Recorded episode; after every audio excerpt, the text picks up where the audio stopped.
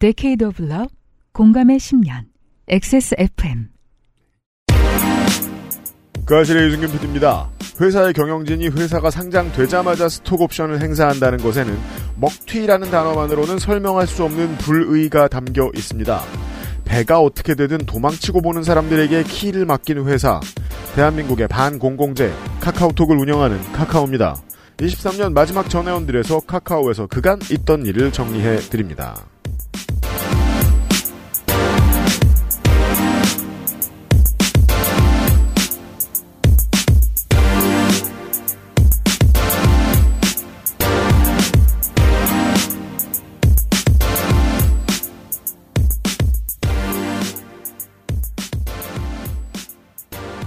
김건희 여사가 민간인을 마구잡이로 만나서 명품을 덥석 받아든 것이 몰래카메라로 찍힌 사건에 대해서 유난히 보도윤리라는 단어가 같이 검색됩니다. 빅데이터를 보면 그러하죠. 이상합니다. 그동안 어떤 다른 취재에도 이런 얘기 안 하던 것 같은데 갑자기 우리나라 언론이 언제부터 그랬다고 보도윤리를 이렇게 잘 지키게 되었을까. 사람들의 온도에서 사람들의 기본적인 감정을 느낍니다. 야수에 대한 불안감 같은 거 말이죠. 어, 날씨가 불안한 눈 같은 비가 흩날리고 있는 한강가에서 전해드리는 531회 그것은 알기 싫다 시간입니다. 저는 윤세민 에이터와 함께 있고요. 안녕하십니까 윤세민입니다. 혼 나면 돼요.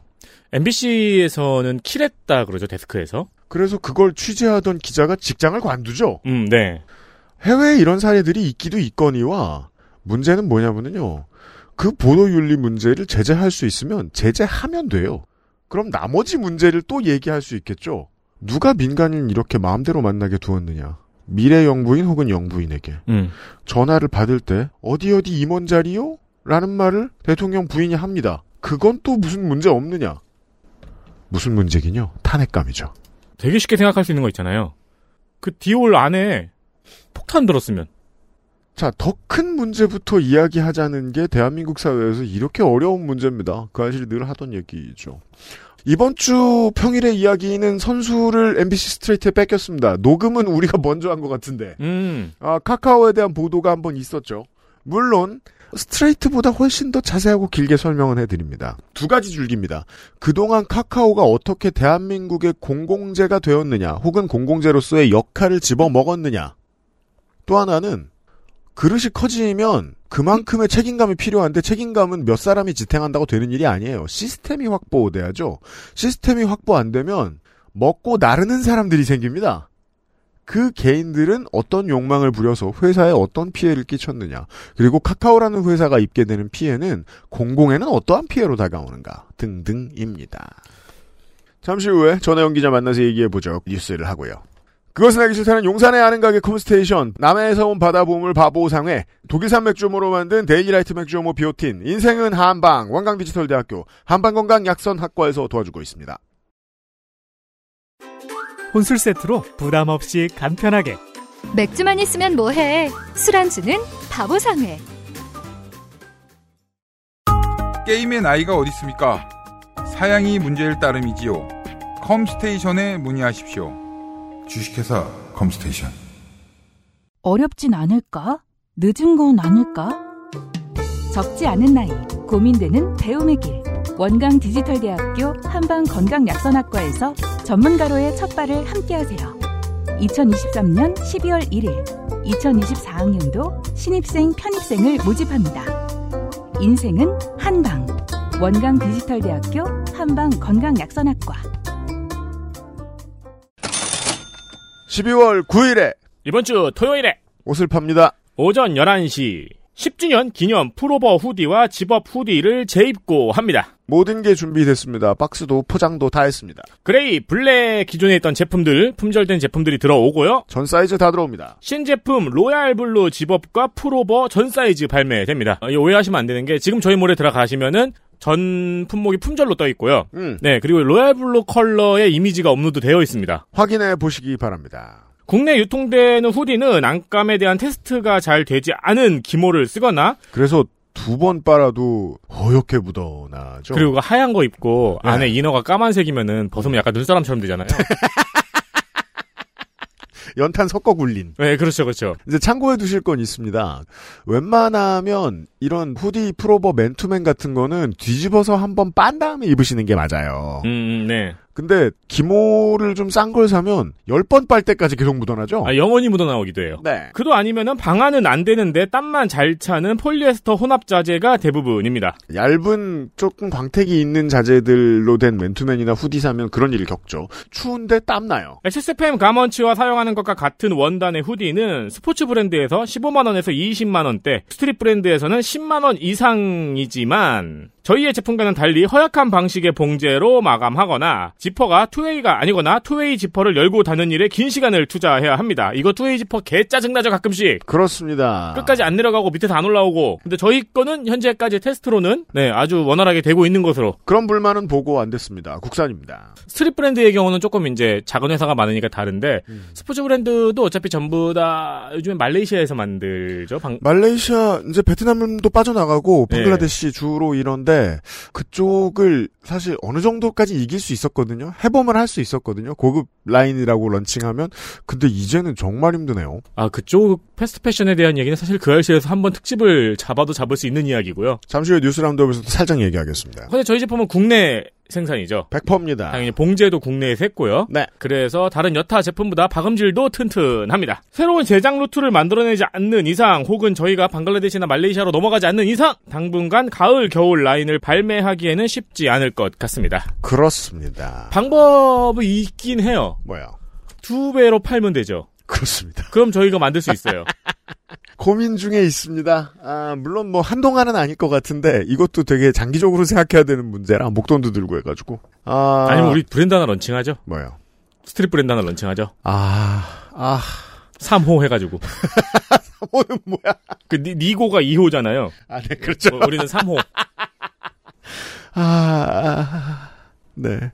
사업을 확장하는 건 꽤 두려운 일입니다. 아, 당분간은 안 나오지 싶습니다. 가을, 겨울 옷은요. 일단, 10주년 기념 컬렉터블은 내년 티셔츠가 마지막이 아닐까 싶습니다. 내년에도 10주년 기념 티셔츠가 발매 예정인가요? 그럼요. 2년 장사해야죠. 우리 10주년 기념 행사도 또 해야 되고. 아, 이거 저거구나. 오프라인 만, 행사도 해야 되고. 만생일이랑 생일 둘 다 챙기는 거. 그렇습니다. 어, 그럼 내년에는 또 반팔티가 하나 예정이 돼 있겠네요? 맞습니다. 자, XSFM 가먼츠 올 가을 겨울 마지막 라인업 되겠습니다. 토요일에 오픈합니다. 네, 12월 9일 이번 주 토요일 오전 11시에 오픈이 됩니다. 10시 59분까지 품절 써 있는 걸 보고 화를 내는 글을 올리는 분이 반드시 두 분씩 나오는데 음. 그러지 마세요. 11시 되면 확인하십시오. 그리고 세 개의 시계는 원자 시계가 아닌 이상 조금씩 다르잖아요? 그렇습니다.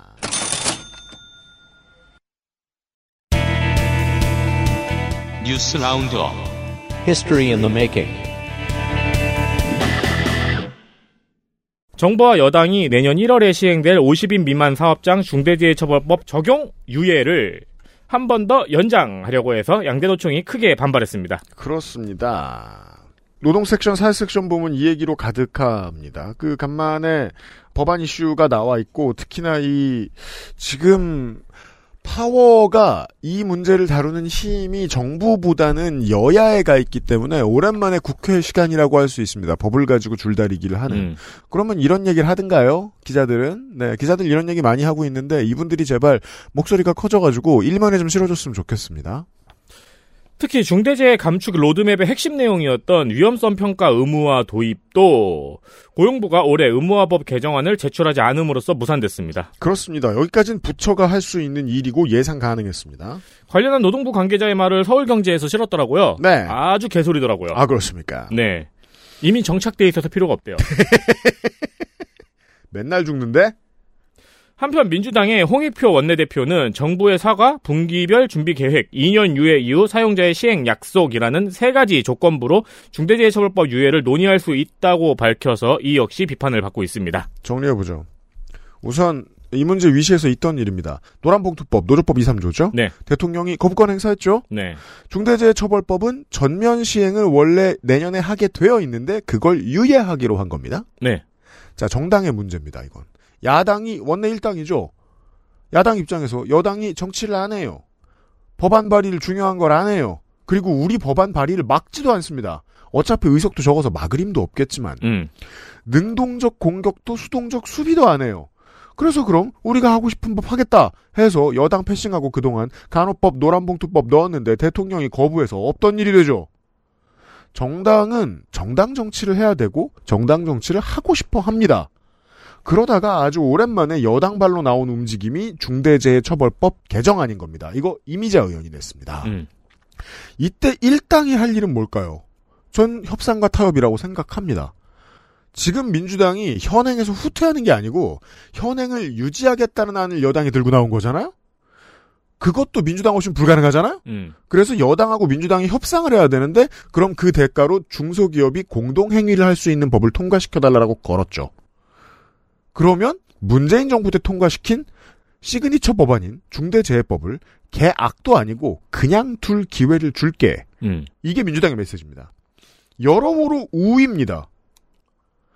민주당 홍익표 원내대표가 고백을 합니다. 정부는 사과하고 중소기업 협동조합법 개정안도 받아라. 이런 법이 있습니다. 중소기업이 그 협동조합을 만들어가지고 원청과 대적할 수 있는 내용을 담은 법안이죠. 그러면 유예해주겠다. 그러면 중대재해법을 유예해주겠다. 이게 야당 아니죠. 네. 그랬더니 정부 여당이 연락이 없다라고 홍익표 원내대표가 얘기를 합니다. 그리고 끝에 덧붙이죠. 난 마냥 기다리진 않는다. 이건 두 가지 메시지입니다. 들어오면 열어주겠다. 음. 대통령한테 너네 체면 치레하게 해주겠다. 유예시켰습니다, 카카! 음. 음. 할수 있게 해주겠다. 그리고 그럴 수 있는 시간을 많이 내주진 않겠다. 왜? 양대노총과 정의당 진보당이 네거티브한 도움을 주고 있기 때문이죠. 민주당 너네 총선 전에 기업 눈치 보는 거 아니냐. 이건 조선일보가 볼 때는 철없이 떼쓰는 것처럼 보일 텐데 양대 노총이 민주당한테는 절반은 고마운 일입니다. 여당을 마냥 기다려주기에는 여론의 부담을 느낀다는 레토릭을 얹을 수 있기 때문입니다. 음. 결과를 예상해야죠. 여당이 민주당의 협상안을 만약에 받는다 치죠. 그러면 기껏해야 중대재해법 50인 이하 사업장으로 늘리는 거딱 2년만 막는 여당의 작은 소망이 이루어집니다. 그리고 그 대가로 하청업체들이 뭉쳐서 원청기업에 개길 수 있는 법안이 생겨납니다. 옛날에 오바마가 만들었던 법이랑 비슷하네요. 여당이 만약에 민주당의 협상안을 안 받죠? 그러면 중대재해법은 확대됩니다. 네. 대통령한테 깨지고 경제지한테 깨질 겁니다. 오랜만에 여의도에 힘이 넘어온 전장에 대한 설명이었습니다. 그래서 민주당은 보수 어쩌고 저쩌고의 말싸움은 아주 1차원적인 지적이고 결국 조선일보가 좋아하는 레토릭입니다. 음. 네. 세 가지 조건은 에디터가 정리를 해드렸고요. 경제 얘기를 더 해보겠습니다. 유럽 연합 내에서 판매되는 제품의 에너지 효율, 재활용 요건 규제가 강화될 예정입니다. 그런 게 있대요. eco design이라고 하더라고요. 네. EU eco design 규정이라고 보통 어, 우리나라 언론에서 많이 부르죠. 네, 이에 따라서 에너지 효율, 내구성, 재활용 가능성 등의 정보와 제품의 생애 주기를 담은 전자 여권이 도입됩니다. 여기서 여권은 사람이 쓰는 게 아니고 물건에 붙는 거란 뜻입니다. 그렇습니다. 지금도 우리 전열기구나 뭐 자동차나 뭐 보면은 뭐 에너지 무슨 몇 등급 음. 이런 거 붙어 있고 어디 또 뒤집으면은 재활용 가능 이런 거 붙어 있죠. 이것도 일종의 이걸 담아서 정리해 놓은 데이터도 이것도 일종의 전자 여건인데 왜냐하면 어느 나라에 수출될 때도 모든 나라가 가급적 이런 기준을 갖고 있길 바란다. 네. 이유는 이러니까. 그래서 이런 걸 비관세 장벽이라고 부르는 거죠. 음. 관세 말고 또 다른 넘어서야 될 허들이 생긴 거니까. 네. 또 기업에게 판매되지 않는 소비재 제품의 수와 폐기 여부와 사유 등의 공개도 의무화됩니다. 지금 보면 의약품이나 먹는 것 빼고는 거의 다 적용하려고 하는 모양인 것 같습니다. 명품 같은 경우에는 유명하잖아요. 안 팔린 컬렉션들은 태운다 뭐 이런 설들이 유명하잖아요. 그래서 이제 패션으로 이걸 설명을 해드릴게요. 실제로 하죠. 네. 예. 그 에코 디자인 규정이라는 게 작년 여름에 나왔을 때 국내 경제지에 좀 소개가 돼서 제가 좀 지켜보고 있었는데 왜냐면은 수출을 해야 되니까 알려줬겠죠. EU 규제를 통과한 업체는 장사하기 좋은 것도 있지만 상장될 때 아주 좋습니다. 내용은 이렇습니다. 하나, 내구성. 이거 몇 년 쓸 수 있습니다. 음. 라는 거죠. 왜 20세기 초반에 만들어진 물건 같은 거 미친 듯이 튼튼하잖아요, 보면. 20세기 초반이 뭐예요? 지금 그 뭐지? 20세기 초반에 음, DSLR 유행했잖아요. 음. 그때- 21세기. 네, 21세기 초반에 DSLR 유행했잖아요. 음. 그때 만들어진 카메라는 지금 다 못 써요. 음. 셔터박스 무너져가지고 음. 70년대 만들어진 카메라는 아직도 씁니다. 그렇습니다. 현대칼라에서 인상해주던 카메라들 네, 잘만 돌아갑니다. 그건 아직도 씁니다. 네. 그리고 걔네들은 녹이면 무기로도 쓸 수 있어요. 그냥도 쓸 수 있어요. 예. 태생적으로 내구성이 약한 물건이 있을 수도 있습니다. 신기술을 담은 경우엔 그럴 수도 있잖아요. 그러면 서비스 연한이 긴지를 본다는 거예요. 그러면 규정을 통과할 가능성이 높죠. 두 번째는 재활용 가능성입니다. 이게 이제 요거는 어려워도 설명을 할 필요가 있는 게 두 가지예요. 물리적인 분리와 화학적인 분해의 가능성입니다. 음. 분리가 잘 되어서 부품으로서 재활용이 되는가? 샴푸의 펌프죠. 우리가 빅그린 광고할 때 얘기하는. 그렇죠. 분리할 수 있는데 분리가 너무 어려워 스프링을 떼는 게 음. 그러면 힘들어요. 플라스틱 통에 종이 스티커가 잘 안 떨어지면 나가리예요. 음. 그리고 산업의 패턴으로 볼 때 아까 에디터가 얘기해준 street 패션과 스파 패션 브랜드 같은 경우엔 직격탄입니다. 잘 늘어지고 찢어지면 소면이 짧죠. 그리고 이산화탄소 배출량은 너무 많은 산업이에요. 네. 세 번째가 미판매 재고 일괄 폐기입니다. 미판매 재고는 공개를 안 하거나 감추면 어차피 웬만한 나라 주식시장에 상장이 안 됩니다. 그리고 상장회사는 타격을 입습니다. 음. 이것도 대부분의 업계가 비슷한 짓을 하지만 최악이 패션업계라는 겁니다. 좋은 예가 돼요. 이탈리아하고 프랑스의 명품 재벌들은 대놓고 태웁니다, 정말로. 네. 태운다는 사실을 알려요. 왜냐하면 그 방식을 통해서 브랜드 가치가 유지되기 음. 때문입니다. 투자 시장 활성화로 인류가 망한다는 얘기 많이 말씀드렸는데 이유가 지금 투자 시장을 활용해서 기업에 족쇄를 거는 전략을 취하고 있다고 보시면 되겠습니다. 이런 거 중국 회사가 제일 먼저 따라갑니다. 참고로. 투자에 관심 있는 분들하고 기업에서 전략 만드는 분들을 위한 뉴스가 되겠습니다. 자, 그리고 ChatGPT. 브라질에서 ChatGPT가 작성한 조례가 가결됐습니다. 음, 브라질 남부의 포르투 알레그리시의 시의회에서 사회민주당 소속의 하미로 호자리우 시우야 호자리우 그렇겠죠, 뭐. 네 호자리우 발음이 뭘까요? 호자리우가 맞을까요? 그렇겠죠? 네 하미로 호자리우 시의원이 좀 발- 다르겠죠? 그러니까 조금 다를 것 같아서 예, 그거 우리 다 따라할 수 있나? 그러니까 우리 네. 시우바라고 안 하고 실바라고 하잖아요. 음, 제가 지난주 Amplified 팟캐스트에서 얘기했잖아요. 코사어를 어떻게 그대로 따라요, 우리가. 음 그쵸. 네. 네. 하미르 호자리우 시의원이 발의한 이 규정은 수도 계량기를 도난당한 납세자에게 당국이 계량기 교체 비용을 청구하지 못하도록 하는 안인데요. 음. 좋은 법이죠. 음. 네. 해당 조례가 통과하고 공포된 후에 이 시의원은 X에 트위터에? 네. 이 조례는 AI만으로 만들어진 브라질 최초의 사례라고 썼습니다. 말을 조금 잘못했습니다. 예. 이 시의원은 프롬프트로 49개의 단어를 입력해서 조례를 만들었다고 합니다. 그, 자, 자, 챗GPT를 쓸 때 결국 인간에게 중요한 능력은 무엇인가에 대해서 우리 전회원들 시간에 말씀드린 적이 있습니다. 질문을 만들어내고 주요 단어를 생각해내는 능력이라고요. 음. 원래 어떤 질문을 하느냐가 어떤 답을 얻을 수 있냐를 결정하니까 원래부터 인간에게 중요한 영역이었던 거예요. 그렇다면 이 시의원도 이렇게 말했으면 안 됐죠. AI가 다 했다고 했으면 안 됐죠. 그쵸. 어, 올바른 법 정신을 도입할 때, 대입시켜도 괜찮은 법안이 나올 수 있도록 자기가 어시스트 한 거잖아요. 네네. 혹은 ChatGPT가 어시스트 한 거잖아요. 그렇게 생각했어야 됐는데 좀 호들갑을 떨었죠. 뭐 동네 시의원이 뭐 그렇게 호들갑 떨 수도 있긴 있습니다만. ChatGPT를 몇 번 써봤는데 이게 이게 어떤 노하우랑 완벽하게 똑같냐면은 우리 검색 노하우랑 똑같아요. 네. 어떤 검색어를 어떤 방식으로 입력하느냐에 따라서 나오는 결과값을 그게 이제 실력이잖아요. 괜히 인류가 빨리 적응하는 게 아닙니다, 여기에. 그렇죠. 음. 이에 대해서 해당 시의회 의장은 위험한 선례라고 말했습니다. 음. 소개해드릴 만한 뉴스라서요. 뭐 이런 일은 앞으로 또 있겠죠? 그때 전현들 시간에 제가 앞에서 서울시장 공약을 한번 만들어 달라고 했었죠. 네. 쓸만한 게 나오긴 했어요. 물론 너무 대중적인 거였긴 했지만. 이번 총선 때 많이 구경하실걸요? 그리고 앞으로 이런 법안도 한국 국회에서도 시의회 군의회가 아니라 국회에서도 나올 거예요. 우리 총선 때 얘기하잖아요. 발로 쓴 법안 많이 넣고 법안 개수 늘린 사람들. 음, 음, 음, 음. 아니 그건 챗GPT까지 필요도 없겠네요. 벌금 100만 원으로 늘려줘. 음, 음, 그쵸, 그쵸. 그건 발의안이잖아요, 그냥. 때로는 성의 없는 법도 있을 수 있는 거예요. 네. 살짝만 고치면 되는 거니까. 하겠네요, 곧. 그래서 먼저 생각해 둘 건 이런 겁니다. 알랭 튜링의 AI 실험 같은 거 있잖아요, 왜. 불투명한 막을 놓고 사람과 AI를 놓고 둘이 대화하는 걸 들은 다음에 누가 AI인지 고르는 거. 음. 근데 실험에 오류가 있습니다. 인간하고 AI를 구분하는데 실패했다고 해서 AI가 인간의 능력을 구현한다는 직접 증거가 되진 않거든요. 음, 음, 네. 그러니까 그건 오히려 AI가 인간의 의도를 이해하고 돕고 하는 능력이 더 나아졌다는 증거에 지나지 않을 뿐이잖아요. 그래서 여기에 어, 노동과 노동 해방이라는 고민이 들어가야 된다는 겁니다. 인간은 노동 없으면 안 되는 존재입니다.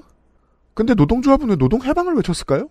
그건 노동에서 해방되겠다는 게 아니라 노동을 매개로 인간이 인간에게서 행해온 억압에서 해방되겠다는 음, 거잖아요. 네. 그러니까 이건 노동자에게도 기업에게도 모두 매력적이었습니다. 노동자는 일을 덜 해도 되는데 기업은 고용을 덜 해도 되니까. 음. 같은 의도에서 정반대의 결과가 나왔죠. 그리고 신기술은 이런 걸 언제나 가속화시킵니다. 이 함정에서 이제 벗어날 때가 아닌가라는 생각이 드는 거예요. 서울에서 이번 주부터 심야버스 안에서 버스 무인주행 시스템이 시험 가동에 들어갔습니다. 뉴스로 보셨고 타보신 분들도 계실 거예요. 그러면 기사는 사라져야 할까요? 오히려 본분을 찾게 되는 거 아닐까요? 왜냐하면 기사의 일은 승객의 안전을 위해서 고민하고 배려하는 일이니까. 네. 직접 운전의 부담을 많이 덜고 나면 기사의 운전석 구성과 디자인이 많이 바뀌겠죠. 음, 음. 맨 뒷자리로 갈 수도 있을 거예요. 그렇죠. 하지만 그의 자리를 없애는 게 옳을까요? 안전으로도 노동이 인간에게 어떤 역할을 하는지에 대한 대의적 가치로도 기사는 그 자리에 있어야 됩니다. 그의 자리 없애면은 사람들이 캠프파이어 할걸요, 버스 안에서?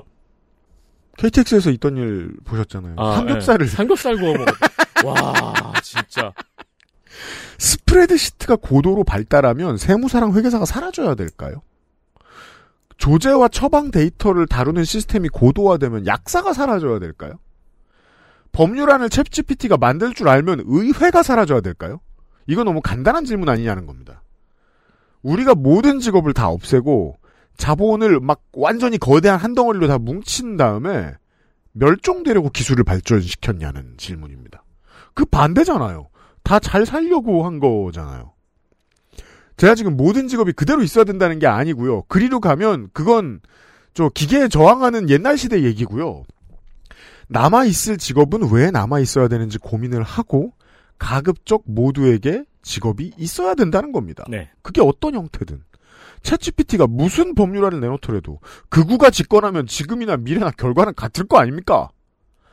이런 고민에 대해서 언론인들이 생각해 봤으면 좋겠습니다. 옛날에 80년대였나 인터넷이 발명이 되고 난 후였을 거예요 아마 음. 어떤 과학자 되게 저명한 양반이었어요 음. 양반이 문자가 사라질 거라고 이야기를 했어요 음. 왜냐면 이제 음성으로만 모든 걸 할 거라고 네.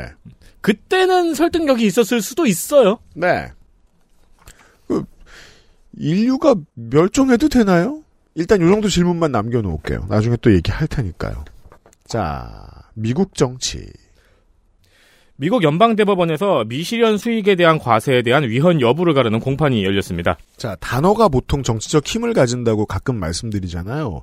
이 단어의 구성 때문에 지금 보수 언론이 레토릭에서 조금 더 앞서가고 있습니다. 미실현 수익에 대한 과세라는 이 단어 때문에 잠시 후에 다시 말씀드리죠. 의무송환세에 대한 공판인데요 의무 송환세. 네. 2017년 트럼프 행정부에서 세제 개편을 단행하면서 미국 국민이 해외 기업에서 얻은 수익을 본국으로 송환하지 않을 경우 음. 30년간의 누적 잉여금에 대해서 부과한 세금입니다. 그렇습니다. 이것이 리쇼어링을 강제하는 것의 일환이었죠. 해외 기업들더러 미국으로 다시 돌아오라고 얘기하면서 안 그러면은 해외에서 본 번 돈 너네들 미국에서 다 매겨버릴 거야 음. 라는 것. 민주당으로 정권이 넘어온 다음에도 지킵니다. 마음에 들거든요. 네. 부과 대상은 특정 외국 법인 지분 10% 이상을 보유한 자로 음, 해외에 자회사를 둔 미국의 모든 회사. 그죠. 너네 버진군도나 아일랜드에 짱 박아놓고 있어. 회사 명의 짱 박아놓고 있어가지고 번돈 그거 내놔. 그렇습니다. 네. 네. 대표적으로 뭐 애플, 마소, 알파벳, 뭐 팡 다 들어가지 않을까요? 다 들어갑니다. 네. 네. 어, 이 소송은 인도 농기구 회사의 지분 10% 이상을 보유하고 있 던한 부부가 정부를 상대로 낸 소송입니다. 음, 문제는 이 소송에서 미연실, 미실현 수익에 대한 과세가 정당하다고 판결이 나오면은 음, 민주당이 추진 중인 부유세가 힘을 받을 수 있습니다. 그렇습니다. 억만장자 이상을 대상으로 미실현 자본소득에 대한 세율을 25%까지 징수할 수 있는 세금인데 음, 지금 뭐조 바이든하고 민주당하고 엘리버스 워런이 추진 중에 있습니다. 맞습니다. 근데 앞서 말한 재판으로 인해서 미실현 소득에 대한 헌법 해석이 명확해진다. 음, 미실현 소득에 대한 과세가 정당하다는 판결이 난다. 음. 라고 하면은 민주당이 힘을 받을 수 있게 되는 거죠. 만약에 워렌이나 샌더스가 다음번 경선에서 이기고 대선에서 승리해도 우리나라의 극우는 계속해서 성조기를 흔들까요? 지금도 이미 조 바이든은 안 들지 않아요? 이 기사를 보면서 꽤 궁금해졌습니다, 저는. 음. 일단 언론이 얘기하는 걸 다시 한번 짧게만 정리해드리겠습니다. 소득이 실현될지 말지는 헌법적인 요건이 아니다. 라는 말이 있고 네. 맞서는 건 아무튼 실현이 안 됐으면 법적으로 소득이 아니다. 그쵸. 왜이 싸움을 하냐면 수정헌법 16조를 놓고 싸우는 겁니다. 어떠한 소득원에서 얻어지는 소득에 대해서도 소득세를 부과 징수할 권한이 의회에 있다라는 조항입니다. 그러면 이 소득은 실현소득인가 미실현수익인가? 어감상으로는요, 없는 돈을 세금으로 내라는 말 같죠. 음. 실제로는 사회가 팔아줘서 그동안 만든 순자산에 세금을 매기는 겁니다. 음. 너네 그 순자산 가지고 투자하면 수익도 얻을 거잖아. 네. 너네 그 돈 땅에 묻어놓고 가만히 있을 거 아니잖아. 어차피 투자하고 어차피 소득 낼 거 아니야. 이게 천 원한테 그런 말을 하면 개깡패죠. 음. 콩나물을 뽑아먹는 짓이죠. 음. 아, 음. 하지만 천억 달러한텐 그래도 돼요. 네. 왜냐하면 큰 돈은 큰 부를 낳잖아요. 들고만 있어도. 테슬라 사장님, 우리 테슬라 사장님 헛소리를 트위터에서 한 번만 하셔도 자산이 갑자기 늘어나죠. 음, 그쵸. 강아지 얼굴 코인을 내겠습니다. 이번엔 고양이. 그가 낸 순수익이 그의 목소리를 키운 겁니다. 부가 부를 낳는 사회에서 지금 보통 가장 유- 그 크게 기준으로 삼자고 하는 게 엘리자스 워렌이 600억 원, 5천 5천만 달러 뭐 이 정도인데 600억 원 정도 가진 사람한테 2% 정도 추가 세금을 부과하자는 겁니다. 음. 돈을 좀 많이 걷게 됩니다. 그러면 그게 과한가? 동네 어르신하고 대화하실 때 어, 조금 더 나보다 보수적인 증권맨 친구하고 대화할 때 이렇게 대화하시면 좋습니다. 당신은 600억 가진 사람이 12억을 더 내서 588억이 되는 동안 1억은 모을 수 있냐는 겁니다. 그러면 갑자기 600억 부자가 food stamp를 받아서 배급줄에 서게 되나요? 아니요. 대신 그 사람들이 밀어붙인 법 때문에 수도, 전기, 가스, 학교, 병원도 제대로 못 쓰던 사람들이 건강해지고 직업을 가질 기회를 더 얻게 되겠죠. 600억 원이나 1000억 원을 벌고 그 다음부터 게으르게 사는 사람이 월세나 투자 수익으로 계속 아무렇게나 사는 건 그 사람한테도 그 사람한테 부를 모아주느라 기회를 박탈당한 사람에게도 모두 건강하지 못하다는 게 엘리자베트 워렌이 낸 부유세 법안의 정신입니다.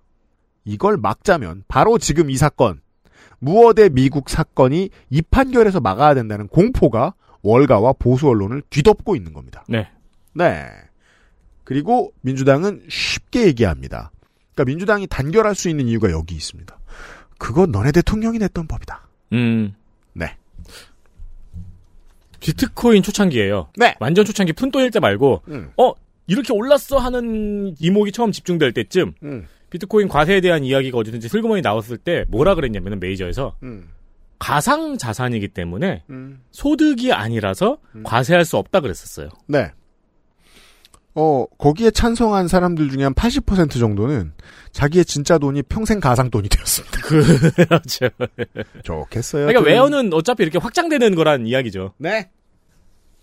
끝으로 국내 정치 최대한 간단하게 해보려고요. 어, 뉴스 아카이브의 형태를 빌어왔습니다. 실제로 대충 이번 주쯤에 있던 일입니다. 8년 전에. 맞습니다. 마지막 뉴스는 2015년의 기사입니다. 가물가물 하실 텐데 상황 설명을 잠깐 드릴게요. 좋아요. 4월 재보선에서 새정치민주연합이 참패를 했어요. 네, 2015년에. 네, 참패원이 되었어요. 음. 친노와 비노의 대립이 극단에 달했죠. 음. 2015년 5월 20일 김한길 전 대표가 문재인 대표에게 친노의 배타적이고 독점적인 패권 정치를 청산하라고 말했습니다. 친노의 배타적이고 독점적인 패권 정치를 청산해라. 그리고 아고라에는 김한길, 조경태, 박주선, 주승용의 탈당을 요구하는 서명운동이 일어났고요. 20대 청취자분들이 깜짝 놀랍니다. 조경태가 무슨 민주당이에요? 그럼요. 조경태는 계속 민주당이었습니다. 계속 민주당이었죠. 네, 김한길이 무슨 민주당? 김한길 민주당 대표였습니다. 네. 네. 10월 안철수 의원이 기자회견을 해서 낡은 진보를 청산해야 된다며 김대중 노무현을 극복해야 된다고 말했죠. 에이, 안철수가 무슨 10대 청취자들이 말합니다. 안철수가 무슨 민주당이에요? 네. 민주당 때문에 민주 아, 저 안철수 때문에 민주당이 당 이름도 바꿨었습니다. 아, 이게 이때 나온 거더라고요. 왜 운동권 문화를 청산하지 못하는가라고 했더라고요. 네. 이게 이때 나온 말이더라고요. 제가 괜히 예전클 시간에 몇 년 지나면은 국민의힘의 이름이 앞으로 그때 바뀌었겠죠. 바뀐 정당에서 어, 문재인 정신을 이어받자라고 할 거라고 음. 문재인 팔아서 광파할 거라고 얘기했죠. 왜 이때만 해도 민주당에서 노무현 김대중 극복하자 그랬어요. 그냥 필요할 때 갖다 쓰는 겁니다. 음, 나쁘게 음. 쓸지 좋게 쓸지는 그때 정하는 거고요. 그리고 이 86 세대에 대한 혐오도 저쪽에서 먼저 한 게 아니고 이쪽에서 먼저 꺼낸 거더라고요. 네? 이에 문재인 대표는 경향가의 인터뷰에서 낡은 진보라는 프레임은 새누리당의 프레임이다 라고 말했습니다. 그리고 이 레토릭을 민주당의 당원들은 접수해 준 거죠. 문재인이 옳다. 음. 근데 이 새누리당이라는 말에 안철수 의원이 갑자기 크게 분노합니다. 내가 갈 걸 어떻게 알았지? 7년 뒤의 일인데? 이때 새정치민주연합의 혁신 의원이었던 조국 교수는 안철수 의원이 새정치 비주류 정치인이 되었다고 하면서 음. 새정치 비주류 정치인처럼 움직이면 김한길의 파트너밖에 안 된다. 음. 그러면서 과감히 문재인의 손을 잡아야 된다고 이야기를 했습니다. 음. 근데 이 말에도 안철수 의원은 갑자기 발끈합니다. 음. 결국 탈당을 시사하죠. 그렇죠. 당시 문재인 대표가 안철수 의원의 자택을 방문했다가 문전박대를 당하기도 했죠. 음. 그리고 약 열흘 정도가 지난 후에 안철수 의원이 신당 창당을 선언합니다. 네. 그때 당시에 친문 패권 못 살겠다. 개딸이라는 단어가 등장하기 전에 쓰던 말이죠. 음. 당내 민주주의 회복해라. 지금 똑같이 하는 말이죠. 하던 주승용, 박주선, 조경태, 김한길, 안철수. 또 다른 사례도 있습니다. 20년 전에 노무현을 밀어주느니 정몽준을 밀어주겠다. 노무현을 밀어주느니 이회창을 밀어주겠다 하면서 차고 나갔던 송은석, 송영진, 박종우, 김기재, 김원길, 김영배 등등등등 결국 다 제거됐습니다. 음. 후단협대로 말할 것 같으면요. 박병석 한 사람 제외하면 민주당에선 다 끝났습니다. 그 중에 주요 플레이어 중에 전용학 원유철은 국민의힘과 살아남았습니다. 이 사람들 빼고 다 나가립니다. 정치판에서. 정치가 소신 반 자리 싸움 반으로 살아가는 일입니다. 자리 싸움 하다가 소신 없는 게 들통나면 그땐 당원들하고 주민들이 평가해 주는 겁니다. 이게 너무 많이 반복되니까 30대 이상의 민주당을 오래 지켜본 시민들은 지금 민주당 내에서 일어나고 있는 반란으로는 눈썹도 안 뽑힙니다. 아, 옛날에 비하면 그렇죠. 김한길, 손학규, 정동영, 박지원, 박영선 개파가 당시에 당연히 있었던 당대표급들이 흔들었어도 결국 그 사람들이 원하는 대로 안 됐습니다. 이낙연 전 총리 주변에 있던 의원들 지금 거의 다 사라졌습니다. 당 내외에서 이런 문제에 대한 면역이 상당히 발달해 있음을 보여주는 증거입니다. 결론. 지금 민주당은 내홍이 없는 수준이라고 보셔야 됩니다. 음, 음. 네. 저 사람 왜 저래? 괴로워하길래. 그 사람들 빼고 누가 비슷한 소리 합니까? 간만의 정치 이야기. 뉴스 라운드업이었습니다. 이었습니다. XSFM입니다.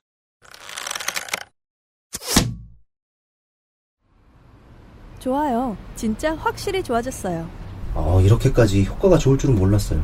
자신감이 생기니까 어제는 소개팅도 했다니까요. 아, 저한테 진짜 잘 맞는 것 같아요. 저 이거 먹으니까 세상에나. 아, 저 이마선을 따라서요. 잠먹. 야야, 잠깐. 마고 마고 마고. 누구 망하는 걸 보고 싶나? 말할 수 없는 고민? 직접 확인해 보세요. 데일리 라이트 맥주 효모. 인생은 한방. 원광 디지털대학교 한방 건강약선학과에서 2024학년도 신입생 편입생을 모집합니다. 보건교육사, 산림치유 지도사, 약선시기 지도사 등 전문가로 성장하는 당신을 만나보세요.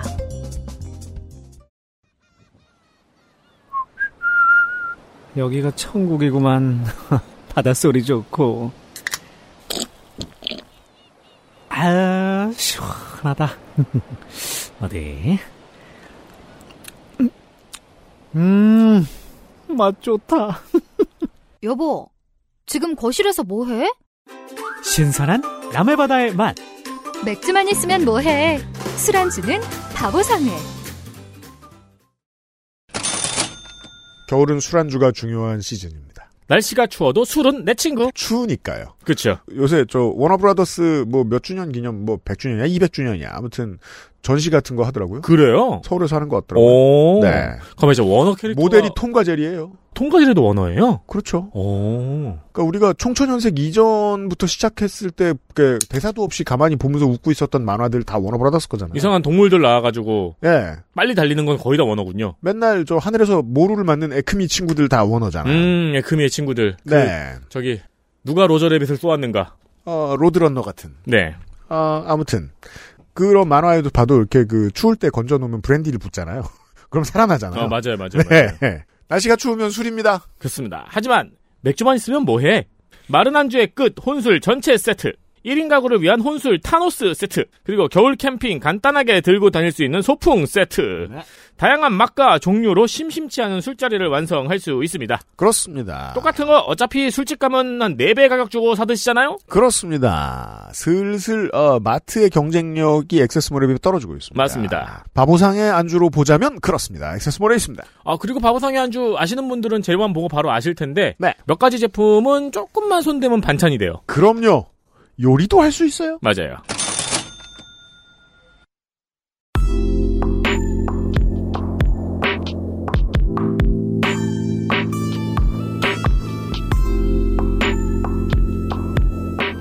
중장거리 필드 취재 전혜원 글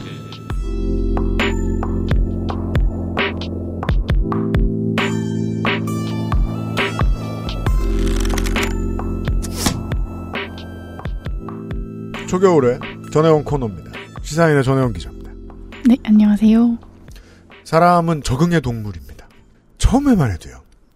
전혜원이 목소리를 바꾸지 않으면 국토에 불을 지를 것처럼 하시던 분들이 지금은 목소리 덕분에 내용이 잘 들린다 이런 말씀을 하고 계세요. 그냥 떠- 이분들이 떠나신 거 진? 거죠. 예. 아, 더 열심히 들어야 되네 이러면서 적응을 하신 거예요. 감사합니다. 네. 생각해보면 모든 게 악화는 아니에요, 청취자 여러분, 그죠? 다만, 정말 악화하면 거기에 적응할 수도 있습니다. 음. 되게 잘 나가는 기업인데, 그 다음 벤처를 만들어내지 못한다. 건강한 사업 구조를 유지하지 못하고, 건강한 사업 아이템을 개발해내지 못한다. 그러면 내부 구성원들은 거기에 적응합니다. 처음에는, 아, 우리도 뭔가 신생 IT 기업처럼 새로운 거 해보고 싶다. 뭔가 열심히 달려들어서 보람을 얻고 싶다. 이런 생각을 하던 직원들이, 그래?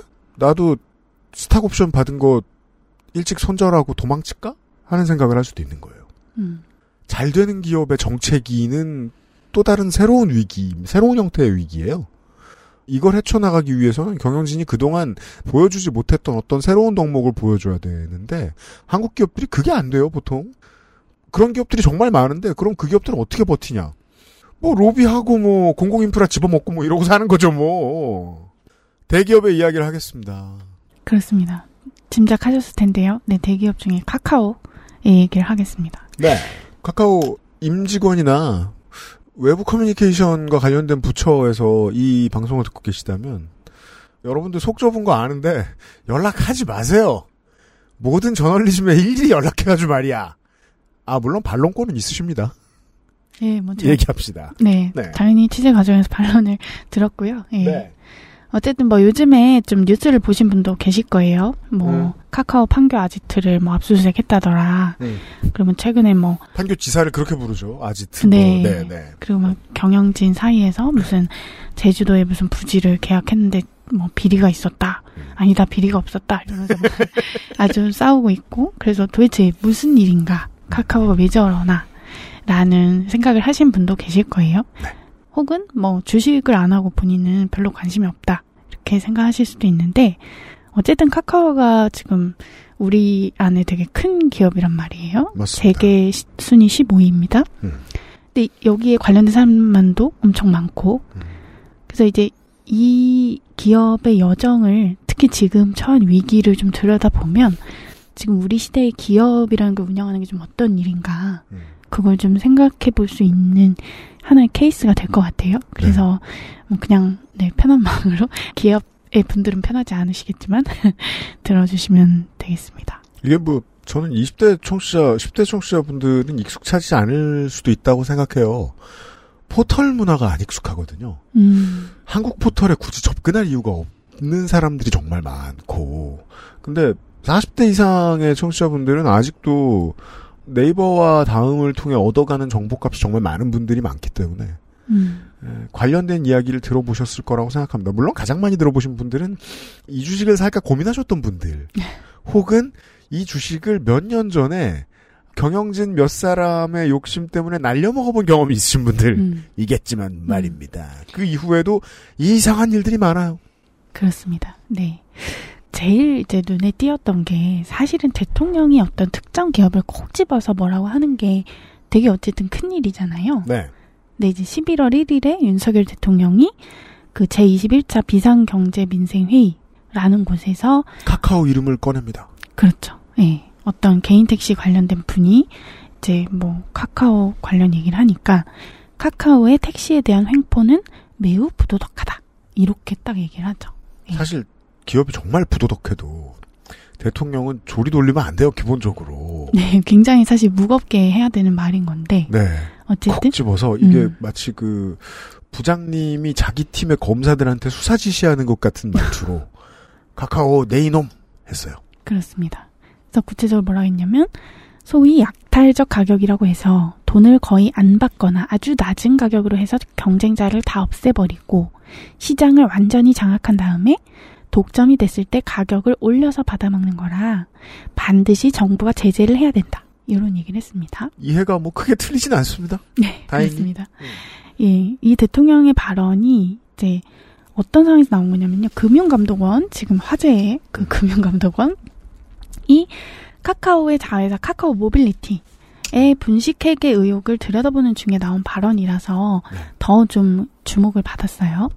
그래서 분식회계라는 건 이제 경영 성과가 좀 실제보다 더 좋아 보이도록 회계 장부를 거짓으로 꾸미는 걸 말합니다. 근데 이제 아시겠지만 카카오 모빌리티, 모빌리티가 이제 이동성 그런 거잖아요. 네, 이동수단. 네, 그러니까 교통 관련 사업을 하는 카카오의 자회사인데 기본적으로 우리는 택시 부를 때나 대리운전 부를 때 쓰죠. 그쵸. 네. 예, 카카오 티 깔리신 분들이 많겠죠. 그래서 택시 호출 시장에서 무려 점유율이 94%라고 알려져 있습니다. 카카오 티라는 앱을 운영하는 회사입니다. 재작년인가 작년에 국감 때 카카오티의 시장 지배력이 한 90% 정도를 넘보고 있다라는 말을 했던 것 같아요. 네네. 그러니까 이게 아마 택시 기사들이 이제 설치한 앱을 그 중복으로 카운트를 했을 거예요. 근데 이제 그럼에도 불구하고 가장 많이 쓰는 거죠. 근데 이 카카오T라는 건 어쨌든 그 수요자인 승객하고 공급자인 택시 기사를 연결해주는 디지털 네트워크, 그러니까 플랫폼 인 거죠. 플랫폼을 운영하는 회사인 건데, 근데 이제 카카오 모빌리티가 카카오 T만 운영하는 게 아니고 잘 아시겠지만 가맹 서비스 카카오 T 블루라는 것도 운영을 합니다. 일반인들에게는 천 원으로 기억이 나는. 천 원인가요? 그 이용료가 더, 더 되지 않나? 뭐 거리에 따라 다른데. 아, 예, 예, 그쵸, 네. 맞아요. 예. 그러니까 어쨌든 우리가 일반 카카오T로 택시를 부르면 이제 우리의 목적지를 보고 기사님이 콜을 골라 잡아요. 그래서 음. 밤에 잘 안 올 수도 있고 한데, 근데 이제 카카오 T 블루로 부르면 경험해 보셨겠지만 거의 무조건 그 근처에 있으면 택시가 오거든요. 극히 높아집니다. 음, 왜냐면 그거는 사실상 강제 배차라서 그 기사님이 그냥 와요. 음. 근데 이제 전국에 티블루 가맹 택시가 약 5만 대 정도 됩니다. 음. 근데 문제는 이 티블루에 가입한 그 택시가 있을 거잖아요. 법인 택시 같은 경우에 회사가 가입을 하고 개인 택시 같은 경우에 본인 기사가 가입을 하는데 이 가입의 대가로 내는 이 수수료가 있습니다. 근데 이 수수료 구조가 조금 특이한 거죠. 그러니까 택시 운임의 20%를 카카오 모빌리티에 또 자회사가 있는데 KM 솔루션이라고 거기다가 냅니다. 카카오 모빌리티 솔루션인가 봐요. 네, 맞아요. ESI&D 같은 거죠. 그게 뭐죠? 아, 그, 저, 대통령 장모네. 아, 예, 부동산 죄송합니다. 개발 회사. 공부 열심히 하느라 모르는 아, 걸 네. 모릅니다. 저는. 네, 그래서 가맹비를 그렇게 내는 거죠. 음. 그러면 어, 수수료율이 20%라고 폭리 아닌가 이렇게 생각을 하실 거잖아요. 그러니까요. 옛날 택시 회사들보다 더하다. 음. 근데 이거는 사실 실제적인 수수료랑은 차이가 큰데요. 20%까지 받는 건 아니다. 네. 그러니까 가맹 택시들이 어쨌든 자기들의 운행 데이터를 제공하는 거잖아요. 이 카카오 모빌리티에. 네. 그리고 이제 T블루 막 이렇게 카카오 그려져 있고 이렇게 라이언 그려져 있고 광고도 해주고. 그죠. 이런 카카오 프렌즈들이 그려져 있는 택시들이 어, 대도시에 되게 많은데 음. 그건 광고죠. 네네 그렇죠. 예. 아니 굳이 그걸 그리고 싶은 사람들은 카카오 프렌즈 팬일 텐데 광고판을 뭐하러 팬덤 했습니까? 돈을 받아야지. 그래서 광고비를 받습니다. 택시 기사가. 그죠. 예. 그리고 뭐 택시 회사나. 안, 택시 안에 광고도 틀어져 있고 그래서 그런 거에 대한 대가로 카카오 모빌리티가 택시 운임의 15%에서 17%를 가맹 택시에 지급을 해요. 네. 그래서 앞에 거는 가맹 계약이고 뒤에 거는 업무 제휴 계약이라고 하는데 그러니까 이렇게 플러스 마이너스 하면 가맹 택시가 실질적으로 부담한 수수료는 한 3에서 5%인 거죠. 차이가 있으나 음. 자 이렇게 설명이 조금 필요할 것 같습니다. 카카오 모빌리티의 자회사 KM 솔루션이라는 회사에게 20%의 수수료를 내고요. 그 수수료를 낸 회사들은 광고를 할 수 있는 역할을 하니까 카카오 광고를 해주는 대가로 카카오 모빌리티 회사에 15에서 17%를 돌려받습니다. 돌려받는 건 아니죠. 받는 거죠. 왜냐하면 KM 솔루션에 내고 카카오 모빌리티에서 받으니까. 음. 다른 회사에게 돈을 받고 다른 회사에게 돈을 냅니다. 플러스 마이너스 했더니 3에서 5% 정도 카카오에 내게 되더라. 그렇습니다. 네. 지금 그런 얘기를 해주신 거고요. 뭐 광고도 있지만 이제 데이터 제공에 대한 대가도 되게 큽니다. 근데 이제 이렇게 이중으로 어쨌든 계약을 하는 거잖아요. 그래서 금감원은 이게 회계 기준 위반이라는 거예요. 이게 왜 회계 기준 위반인가? 음. 한국 채택 국제 회계 기준이라는 게 있습니다. KIFRS라는 게 있는데 그거에 제 1115호는 그러니까 복수의 계약이 상호 의존적이면 순액으로 수익을 계산해야 된다. 뭐 이런 내용이 있대요. 얘기인데. 그러니까 쉽게 말해 이런 거예요. 여러 사람이 끼어서 계약을 해야 할 때가 있는데 알고 보면 몇 개의 계약이 상호 의존적 서로가 없으면 안 되는 계약이라 음. 주고받은 게 있으면 그 주고받은 거 빼고 계산해야 된다. 그렇죠, 그렇죠. 순액만 놓고 계산해라. 괜히 부풀리지 마라. 라는 겁니다. 그렇습니다. 그래서 이 사안의 경우 형식적으로는 뭐 티블루에 가맹한 택시가 KM 솔루션, 카카오 모빌리티 따로따로 계약을 했죠. 그죠. 법인 이름이 다른 거에 주목해 주셔야 됩니다. 네. 그래서 각각의 회사 입장에서는 그 고객하고 하나의 계약을 한 거죠. 그렇죠. 그래서 카카오 모빌리티도 두 계약이면 별개다 이렇게 얘기를 하고 있어요. 음, 그러려고 자회사를 했겠죠. 네. 그리고 이제 가맹택시가 데이터를 제공하면 그거를 단순히 카카오T 블루에만 쓰는 게 아니고 카카오의 여러 사업에 쓰고 있기 때문에 그거에 대한 대가를 지불할 뿐이다. 그리고 이제 광고 참여에 대한 그 대가는 택시 운임의 뭐 몇 퍼센트 꼭 이런 게 아니라 좀 정해진 금액이다. 그래서 이거는 별개다라고 얘기를 하고 있습니다. 뒤집어서 생각하면 택시 운임에 연동시키지 않은 이유가 별도의 계약이라는 걸 강조하기 위함이라는 전략을 엿볼 수 있습니다. 네, 그렇지만 어쨌든 합하면 아까 그 설명은 똑같이 합하면 싸져요. 네. 근데 이제 카카오 모빌리티에 따르더라도 아까 이거 왠지 정수기 카드 계약하는 것 같네요. 그런가요? 정수기 매달 얼마에 내고 저 정수기 공짜로 쓰는 것처럼 카드 받자잖아요. 아, 근데 우리가 그 카드를 가지고 써야 하는 돈을 생각하면 음. 우리한테 훨씬 더 손해되는 장사지만 왠지 정수기가 공짜라고 하니까 남는 장사 같잖아요. 택시 기사님들은 그런 생각이 들었을 수 있어요. 그 말씀을 드리고 싶었어요. 네.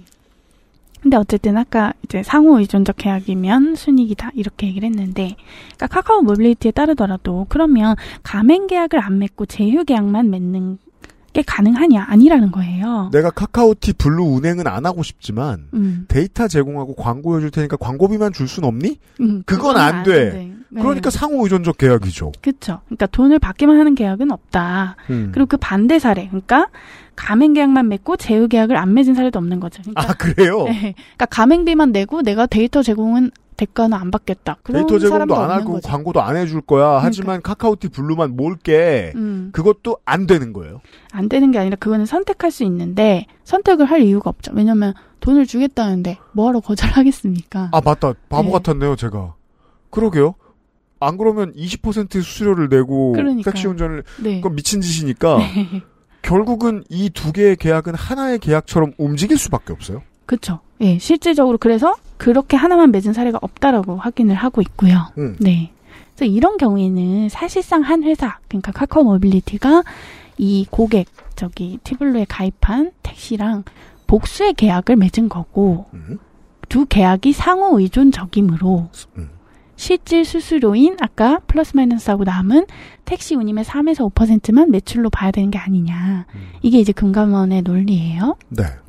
근데 이제 이우종 서울대 경영대학원 교수님 이분은 회계학 전공자인데 그러니까 이 사람의 커멘트로는 이제 고객하고 계약한 주체가 두 회사로 분리돼 있어서 형식적으로는 우리 아까 확인한 것처럼 그 100, 1115호 적용이 어려울 수 있지만 금감원에서 만약에 이렇게 두 계약이 실질적으로 좀 의존성이 강하다. 하나가 하나 없이는 안 된다. 라는 걸 증명할 수 있다면 그 아까 회계 기준이 적용될 수도 있다. 라는 거죠. 그러니까 이게 다툼의 여지는 있습니다. 예. 다툼의 여지는 있다. 예. 다툼의 여지는 있다는 말씀을 하실 수밖에 없습니다. 기자거든요. 저는 이렇게 설명할 수 있어요. 예를 들어 옛날에 버거킹이 두산 F&B가 가지고 있었어요. 네. 저기가 저 뭐냐 사모펀드가 사기 전에. 네. 근데 만약에 이제 두산에서 중장비를 구입하는 고객이 아니면 버거킹 할인을 받을 수 없는 어떤 음. 제가 이게 얼마나 비현실적인지는 압니다만 그냥 떠오르는 대로 짓거리고 있습니다. 그런 시스템을 마련했다고 쳐요. 어떤 특별한 카드를 줘가지고 버거킹만 할인 받을 수 없어. 음. 그럼 중장비 산 사람들은 억울해서라도 버거킹 다 할인 받으려고 카드 했을지도 몰라요. 자회사들을 이용한 이런 상호 의존적 계약이 가능하다라는 겁니다. 그리고 왜 자회사들을 이용해서 하느냐? 하는 일이 달라서 그 말도 맞죠. 책임을 안 지기 위해서 혹은 매출을 좀 더 부풀리기 위해서 등등의 이유가 있을 수 있습니다. 네. 네. 하지만 계약을 한 개개인 주체의 입장에서 봤을 때는 이 두 개의 계약은 따블이고 같이 가지 않으면 안 돼. 음. 왜냐하면 우리가 손해 보거든 그러면. 음. 음. 우리만 이익 보는 계약은 해주지도 않아. 음. 인 겁니다. 그렇습니다. 그래서 사실 이 카카오 티블루의 이중 계약 문제는 이미 2021년, 2022년 국회 국정감사에서 지적이 된 바 있어요. 국감에서 카카오 이야기가 이번 회기 동안 너무 많이 나와서 저희가 국감 시간에 정리를 해드릴 때마다 이것저것 얘기를 하는데 이걸 제대로 짚은 적은 없었던 것 같아요. 제가 음, 네. 기억컨대. 네. 1억 건도 얘기 나왔었습니다. 음. 근데 이제 법인 택시 회사에 이제 회사가 가입하는 건데 이 개인 택시 기사들의 원성이 되게 높거든요. 그렇습니까? 그러니까 왜냐면 카카오 모빌리티가 아까 데이터 제공 등등 명목으로 해서 티블루 가맹 택시에 돈을 준다고 했잖아요. 택시 운임의 15에서 17% 준다 그랬잖아요. 음. 그러니까 그게 이 개인 택시한테 매출로 잡히는 거예요. 이건 슬프죠. 개인 사업자가 내가 쥐지 못하는 돈이 매출로 불어나는 건 음. 인생이 마이너스가 된다는 뜻이에요. 왜냐하면 커진 매출만큼 순수익을 국세청이 높게 잡아서 이건 개인 사업자들만 알아들으시는 얘기입니다. 세금을 더 많이 내게 돼요. 그죠. 이게 뭐 우리가 연 매출 8천만 원이 넘으면 그 간이 과세 이렇게 뭐 대충 이렇게 퉁쳐서 낼 수 있는 그 혜택을 받지 못한대요. 그러니까 세금 부담이 커지는 거죠. 그렇죠. 세금 부담이 택시 기사님들이 커진다는 걸 카카오는 알고 있어요. 그렇죠. 알고도 이런 걸 한 거예요. 예, 오랫동안 제기돼 왔었죠. 근데 그러면 왜 카카오 모빌리티가 이런 이중 계약을 고수를 했을까 이렇게 두드려 맞으면서까지? 왜일까요? 음. 어, 하나의 해석이 있습니다. 이제 수수료를 올릴 그 여지를 확보하기 위해서라는 해석이 있어요. 그러니까 예컨대 그냥 깔끔하게 어, 수수료 우리 티블루에 가입하면 한 3.3%입니다. 이렇게 딱 못 박아 두면 택시 기사들이라는 게 어쨌든 굉장히 강력하게 조직되고 여론을 동원할 수 있는 그래도 사람들이잖아요. 조직도가 점점 더 올라가고 있습니다. 음, 그리고 이제 국회의원들이 신경 쓰고 이런 사람이잖아요. 그러다 보니까 택시 기사들이 반대하면 이제 추가로 수수료를 올리기가 좀 어려울 수 있다. 이런 판단을 하는 거죠. 그러니까 반면에 지금처럼 운임의 20% 떼어가고 15에서 17% 돌려주는 이런 식의 복잡한 뭔가 구조를 취하면 향후에 이 돌려주는 몫을 좀 줄여가면서 그러면서 이제 자기네 수익성도 좀 개선할 수 있지 않나. 뭐 이런 계산을 했다는 해석이 하나 있어요. 물론 이거에 대해서 카카오 모빌리티는 그거는 사실이 아니다. 라고 얘기하였습니다. 아직 안 했으니까 사실이 아니지. 그, 아니 너무 자연스럽게 이해되는 게 수수료 3.3%라는 쉬운 하나의 숫자만 존재하면 보도할 때 편하고요. 음. 어, 언론 소비자가 읽었을 때 직관적이에요. 그렇죠. 그리고 특히 이제 노동자에게 그 임금 체계가 단순할수록 그리고 노조도 협상 카드가 그러니까 대여론전에 힘이 세지는 게 0.1% 올렸을 때 0.1% 올린다는 얘기 단 한 마디만 가지고 싸우면 되기 때문에 그쵸. 대중 소구력이 높아져요. 훨씬 가시적이죠. 그러면 그동안 카카오에 쌓인 모든 메시지를 다 이게 이래서 억울했고 저래서 억울했고 하면서 0.2%를 근데 너네들이 올려? 라면서 싸움을 쉽게 할 수 있는데 택시기사들에게 돌려주는 15에서 17%중 일부가 줄어든다라고 이야기하면 보도를 해도 언론 소비자가 읽어도 무슨 소린지 모르겠고 상당수 택시기사들도 무슨 소린지 모르겠고 노조에서는 목 놓아라 이게 실질적으로 수료가 올라가는 거라고요 얘기를 해도 알아듣는 사람도 적고 이렇게 물을 흐려놓으면 나중에 돈 더 뜯어가기 쉬, 쉬운 건 분명하죠. 사실이냐 아니냐로 싸울 문제가 아니죠. 일어나면 일어날 수 있는 확률이 높아지는 일이니까. 네, 일단 딱 봤을 때 그런 가능성을 하나 떠올릴 수가 있는 거죠. 좋아요. 네. 그래서 이제 대통령이 그렇게 질타를 한 이후에 카카오 모빌리티가 수수료 체계를 전면 개편하겠다. 그래가지고 택시 단체들하고 면담을 했어요. 음. 그래서 지금 나온 얘기는 실질 수수료를 기존의 최대 5%였던 걸 3%까지 낮추겠다라고 얘기를 하긴 했습니다. 이 실질 수수료가 아까 금감원이 지켜보고 있다던 순수익으로 간주하고 네네, 싶었던 그 네네. 수준이죠. 네네, 그거를 낮추겠다는 건데, 뭐 이중 계약을 어떻게 할지는 아직 좀 더 이제 얘기를 해봐야 되는 상황인 거예요. 네. 이거 뭐, 이런 방송 오래 하면서 늘 느끼는 답답한 심경이 있습니다. 어, 어, 여론이 시끄럽고, 금감원이 나서니까 화들짝 놀래가지고, 자영업자들의 부담을 줄여주겠다라고 하는 말은, 여론이 안 무서워지고, 금감원이 우리 안 쳐다볼 때 올리겠다는 말하고 다를 바가 늘 없었기 때문이기도 합니다. 그쵸, 이게 하루 이틀 나온 얘기가 아닌데. 영구적으로 이 사람들이 무슨 짓을 해도, 아, 쉽지 않게 만들어줄 방법은 없으니까. 음. 근데 이제 택시 수수료 체계를 어떻게 바꾸든 간에 지금 카카오의 위기라는 것이 이 단순히 택시 수수료의 문제만이 아니거든요. 이건 지금 이번 주에 우리가 할 방송의 intro입니다. 네. 택시 문제가 오랫동안 있었어요, 카카오는. 그렇습니다. 그게 항상 가장 있었지만 그거 외에 지금 엄청난 왕건이들이 많이 있어요. 그럼요. 예. 그래서 지금 이제 가장 여러 가지 지점에서 창사 일의 최대 위기다. 이런 얘기까지 나오고 있습니다. 근데 이제 그 의혹들을 하나하나 좀 살펴보겠습니다. 그렇습니다. 네. 택시 이야기는 인트로였습니다. 이게 뉴스 왜 저 우리 점심 때 밖에 나가면은 YTN 하루 종일 틀어주는데 연합뉴스 TV 하루 종일 틀어주는데 요즘 연합뉴스 TV는 이제 오늘부터는 안 그러기 시작했습니다만은 한동안은 자기들을 잡아먹을지도 모르는 어, 재단 비리를 까느라 정신이 없었고 을지재단 음. 그 외에는 뭐 저 여의도 소식 전하고 대통령실 소식 전하고 그럼 그 다음부터 안 보시기 시작하잖아요. 그 안 보는 섹션에서 지난주 이번 주에 카카오 얘기가 정말 많이 나왔었습니다. 그렇습니다. 그것들을 최대한 자세히 정리를 해봐드리도록 하겠습니다. 광고 듣고 와서요. 네. XSFM입니다.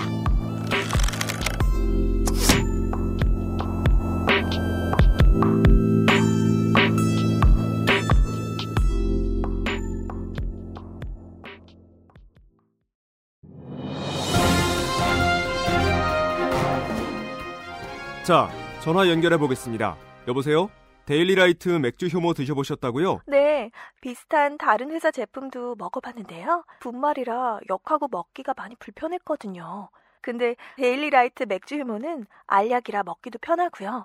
냄새가 없어 그런지 애들도 잘 먹더라고요. 이거 먹고 나서 우리 남편은 글쎄 이마선을 따라서 참. 야야야, 끊어, 끊어. 야, 끊어. 아, 통화 연결이 고르지 못하네요. 들을 말씀은 아직 많이 남아 있는데 아쉽습니다. 말할 수 없는 고민 직접 확인해 보세요. 데일리라이트 맥주 효모. 내장 그래픽을 갖춘 안정적인 CPU, GPU의 가장 적절한 메인보드. 하드디스크만 써본 분들은 상상조차 하기 힘든 속도의 M.2 SSD. 기능성과 디자인을 모두 충족하는 케이스까지 이달의 PC로 빠르게 구매하실 수 있습니다. 010-8279-5568 원하시는 다른 어떤 사양도 대처할 수 있는 컴스테이션에 문의하셔도 좋습니다. 주식회사 컴스테이션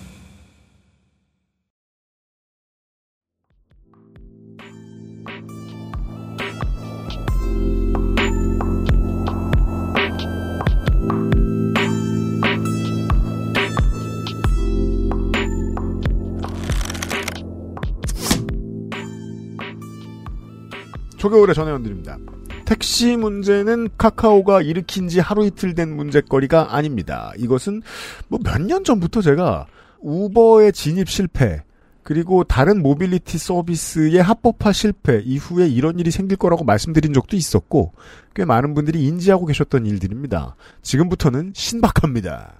그렇습니다. 단순히 지금 택시 위기가 아닌 것이 지금 카카오 창업자인 김범수 카카오 미래 이니셔티브 센터장 등 네. 핵심 경영진들이 검찰 수사를 받고 있어요. AKA 브라이언 씨. 예. 근데 그 혐의가 무려 주가 조작입니다. 그러니까 SM 엔터테인먼트 인수 과정에서 시세를 조종했다는 거예요. 네. SM 인수 기억나시나요? 그 H.O.T로 대표된 초창기 아이돌을 시작으로 어우, 기자같이 쓰는 거 봐. 보아. 동방신기, 소녀시대, NCT, 에스파. 아니 제가 약간 컴플렉스인데 아이돌을 잘 몰라가지고 그래서 네. 요즘 SM 아티스트 중에 누가 제일 유명하냐? 그제 동기한테 물어봤더니 NCT랑 에스파 얘기를 해주더라고요. 그래서 여기 넣은 거예요. 그나마 멀쩡한 사람이 주변에. 네, 그래서 제가 아, 오늘 낮에 저, 전혜원 기자하고 점심을 먹다가 앰플리파이드 팟캐스트를 구독시켰습니다. 여러분들도 전혜원 기자와 비슷한 증상을 겪고, 싶, 겪고 계신다면. 네. 네. 아무튼 그야말로 뭐 그런 그런 아이돌을 배출한 정말 K-팝의 역사 같은 그런 기획사 아닙니까? SM 네. 엔터테인먼트. 그 세계 팝의 장르로서 케이팝의 가장 전통이 깊은 음. 회사입니다. 이 회사가 최근에 주인이 바뀌었습니다. 그렇죠. 그래서 올해 상반기에 이 SM을 누가 인수하느냐가 최대 뉴스였어요. 기억하실 거예요. 그렇습니다. 음. 이 뉴스를 이해하시기 위해서 제가 얼마 전에 설명을 드렸던 이 회사에 침투해서 결국은 최대 주주 구조를 바꾸고야만 사모펀드 한 곳, 음. 그리고 이수만 전 총괄 회장이 어떤 부당한 이득을 취해갔는가 이두 가지 세션을 이해하실 필요가 있습니다. 그렇습니다. 네.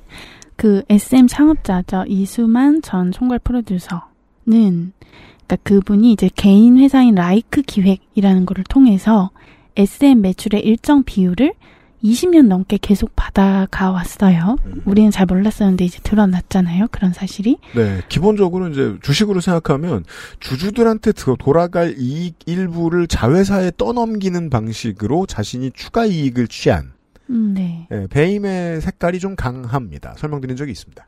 네. 그리고 이제 producing 하는 데 있어서도 굉장히 큰 영향력을 행사해 왔다고 하죠. 그럼요. 뭐 이분의 confirm이 있어야 이제 나간다든가. 음. 음. 근데 이거에 대해서 이제 SM의 소액 주주들이 있을 거 아니에요? 음. 그 사람들을 대변하는 행동주의 펀드. 그러니까 약간 이렇게 소액 주주들이 막 바쁘고 다 그렇잖아요. 근데 이 사람들의 목소리를 적극적으로 내는 그 펀드를 행동주의 펀드라고 합니다. 네. 그래서 온라인이라는 곳이 지난해에 본격적으로 이 문제를 제기하면서 이제 경영권 분쟁이라는 게 시작이 되죠. 네, 단어에 대한 첨언을 좀 하고 싶어요. 우리가 그 재벌집 막내 아들 보면서 뭔가 행동주의 펀드는 정의로운 일만 하는 사람들 이렇게 생각하는데 그것도 펀드라서 돈을 벌어야 될 거 아니에요? 보통 이 온라인 펀드처럼 하는 게 가장 이상적이죠.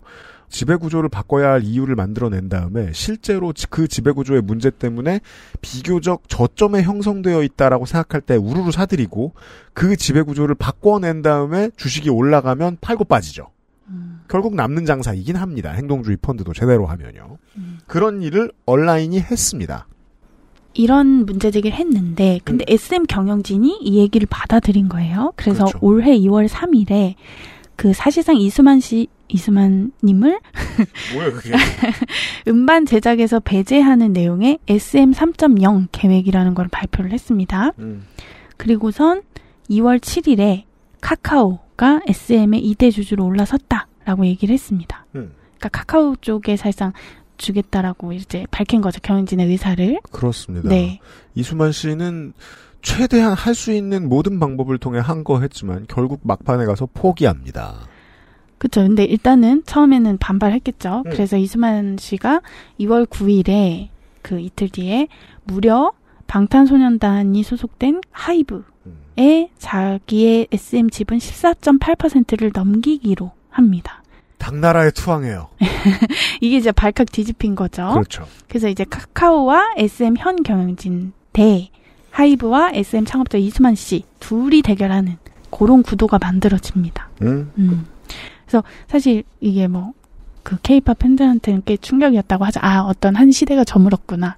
하이브한테 SM이 먹히는구나. 반대가 아니고. 막 이제 이런 굉장히 충격을 준 뉴스였는데. 왜냐하면 오래된 케이팝 팬들은 요즘은 젊은 사람들도 마찬가지고 주주가 되죠. 음. 옛날하고 다른 게 음. 앨범만 사지 않아요. 음. 근데 이제 하이브가 그 이수만 씨한테 받는 그 지분 14.8%로는 경영권을 행사하기가 어려웠어요. 음. 그래서 하이브는 이 기간을 정해놓고 아 나 SM 주식 사겠습니다. 음. 이렇게 공개적으로 하는 게 있어요. 이게 공개 매수라는 절차인데요. 그렇죠. 그 기업의 인수합병 절차에서 많이 쓰는 방식입니다. 음. 어쨌든 이렇게 하려면은 시장에서 거래된 주식 가격보다 좀 높은 가격을 불러가지고 최대한 많은 지분을 확보하는 거죠. 경영권 확보를 위해서. 맞습니다. 네. 그래서 하이브가 잘 기억해 보시면 올해 2월 10일에서 2 월 28일까지 아, 주당 12만 원에 공개 매수하겠습니다. 그래서 이제 SM 지분을 25%를 추가로 살려고 했어요. 음. 그러면은 이제 큰 주주가 되겠죠? 근데 이 공개 매수 결과 실제로 사들인 지분은 0.98%에 그쳤습니다. 아무도 12만 원 받고 안 판 거예요. 네. 왜냐면 공개 매수하는 그 기간에 SM 주가가 하이브가 제시했던 그 12만 원을 넘어선 거예요. 음. 그러니까 투자자들로서는 하이브에 더 싸게 팔 이유가 없었던 것이죠. 이게 이제 M&A에서 공개 매수를 하는 이유가 이렇습니다. 주식 시장을 믿을 만한 나라의 경우에는 공개 매수를 하겠다라고 선언을 하면 그때부터는 가격을 막기 위한 어떤 방어 행동을 원래 주주가 하기 힘들어집니다. 고발전이 이어지고 하기 때문에 법적으로 가면 자기들도 부담스럽잖아요. 그래서 생각보다 손쉽게 사들일 수 있는 방법이라고 하더라고요. 공개 매수가. 한동안 안 올랐던 주식을 우리가 한동안 공개 매수를 하겠습니다. 너네 지금 9만 원이면 앞으로 12만, 12만 원 될 때까지 몇 년 걸릴 것 같으세요? 지금 파- 산다고 할 때 파세요. 근데 갑자기 12만 원이 넘게 올라 버린 거예요. 음. 요동치지 않던 주가가. 이럴 땐 어떤 선수가 들어왔다고 봐야 되는 거죠. 네, 뭐 그랬는지는 이제 봐야 되는데, 근데 어쨌든 이제 공개 매수에 실패했으니까 하이브로서는 2월 말에 승질냅니다. 이제 끝난 다음에 특정 세력이 SM 주식을 비정상적으로 매입해서 하이브의 공개 매수를 방해했다. 라면서 이제 금감원에 찔른 거죠. 진정을 넣었어요. 근데 수사 결과 그러니까 금감원이 수사를 합니다. 수사 결과 하이브의 SM 주식 공개 매수 그 기간에 해당하는 2월 16에서 17일 그리고 2월 27일에서 28일 그때에 카카오 측이 그러니까 합계 약 2,400억 원을 동원해서 SM 주가를 주당 12만 원보다 더 높게 일부러 끌어올렸다라는 게 지금 금감원이 의심하고 있는 사항이에요. 금감원의 시나리오대로라면 주가 조작을 한 거죠, 카카오는. 네, 그렇게 본 거죠. 특히 SM 주가가 13만 9천 원으로 되게 빵 뛴 적이 있었어요. 그게 2월 16일인데 그날 IBK 투자증권 판교점 판교점에서 대량의 주식 매입이 이뤄진 거죠. 근데 아마추어죠. 한 근데- 곳에서 우르르 샀어요. 근데 그걸 산 곳이 어딘지 봤더니 카카오는 아니었지만 카카오 측과 과거에 수차례 거래했었던 사모펀드 회사 원아시아 파트너스라는 곳이 있는데 거기서 산 거죠. 그러니까 그래서 금감원은 아 이 거래에 카카오 경영진이 관여했다라고 보는 거예요.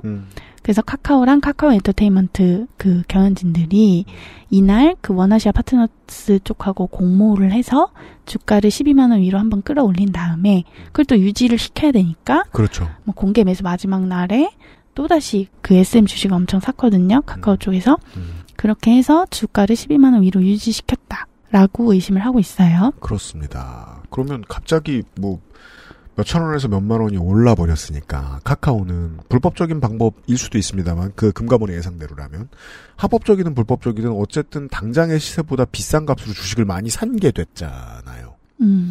이건 내일 이 시간에 좀 더 얘기하겠지만 기업들이 이럴 때가 가끔 있습니다. 미래에 남길 걸 생각해서 지금 손해 보고 확 푸는 음.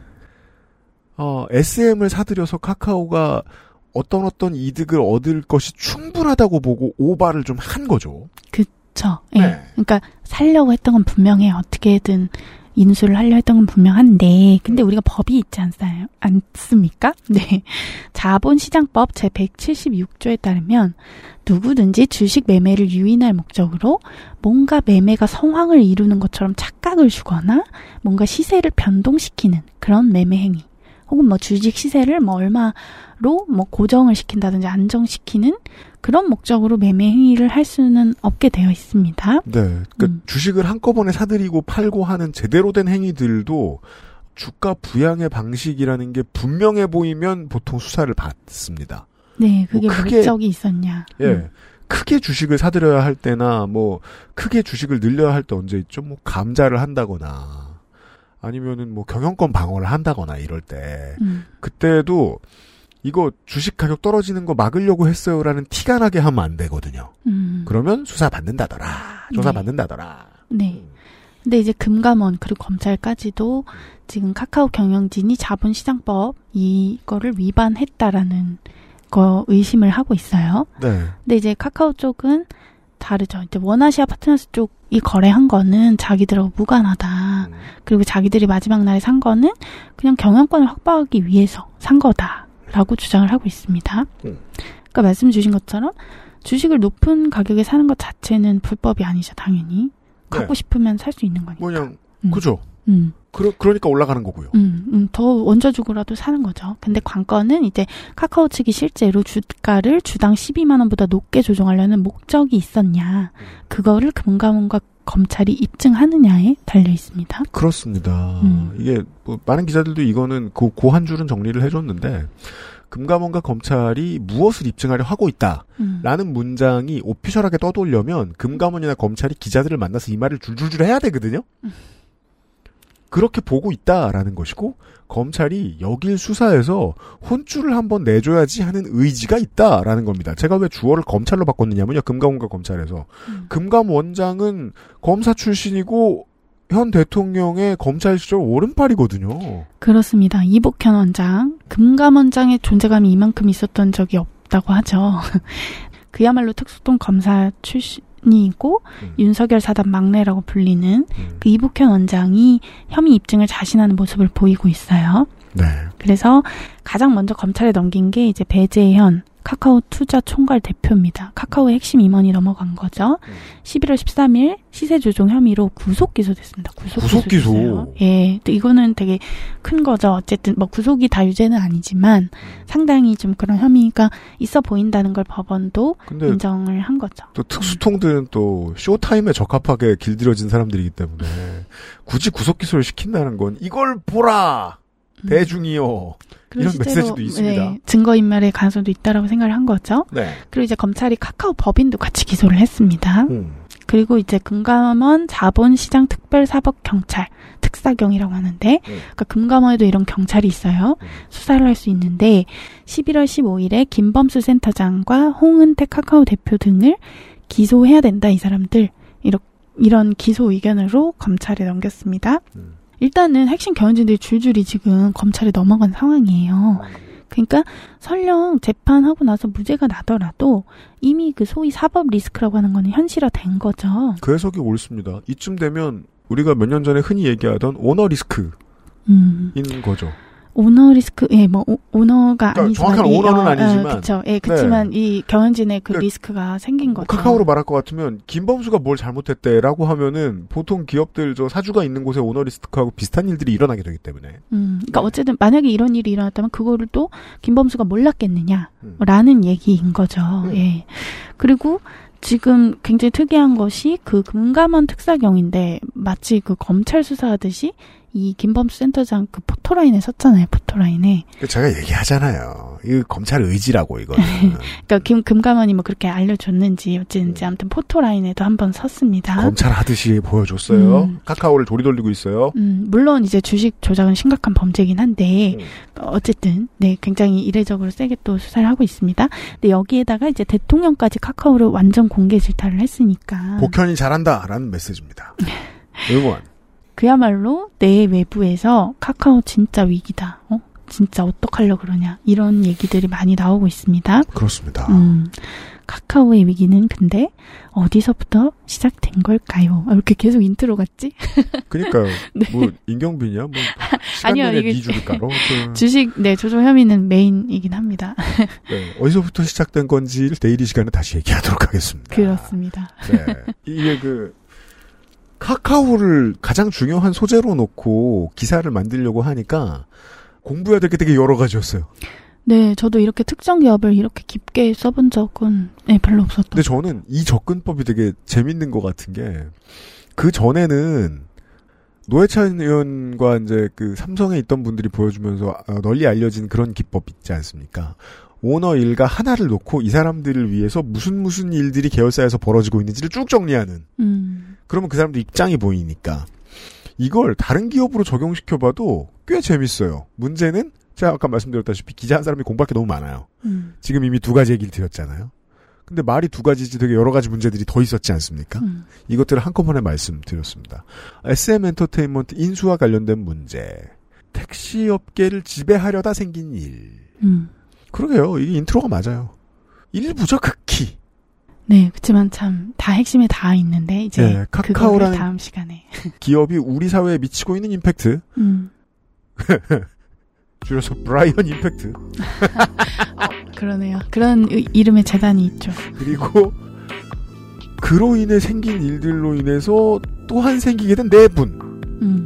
같은 것들을 내일 이 시간에 정리하도록 하겠습니다. 531회 목요일 시간이었습니다. 내일 다시 전혜영 기자 인사드리죠. 감사합니다. 네, 감사합니다.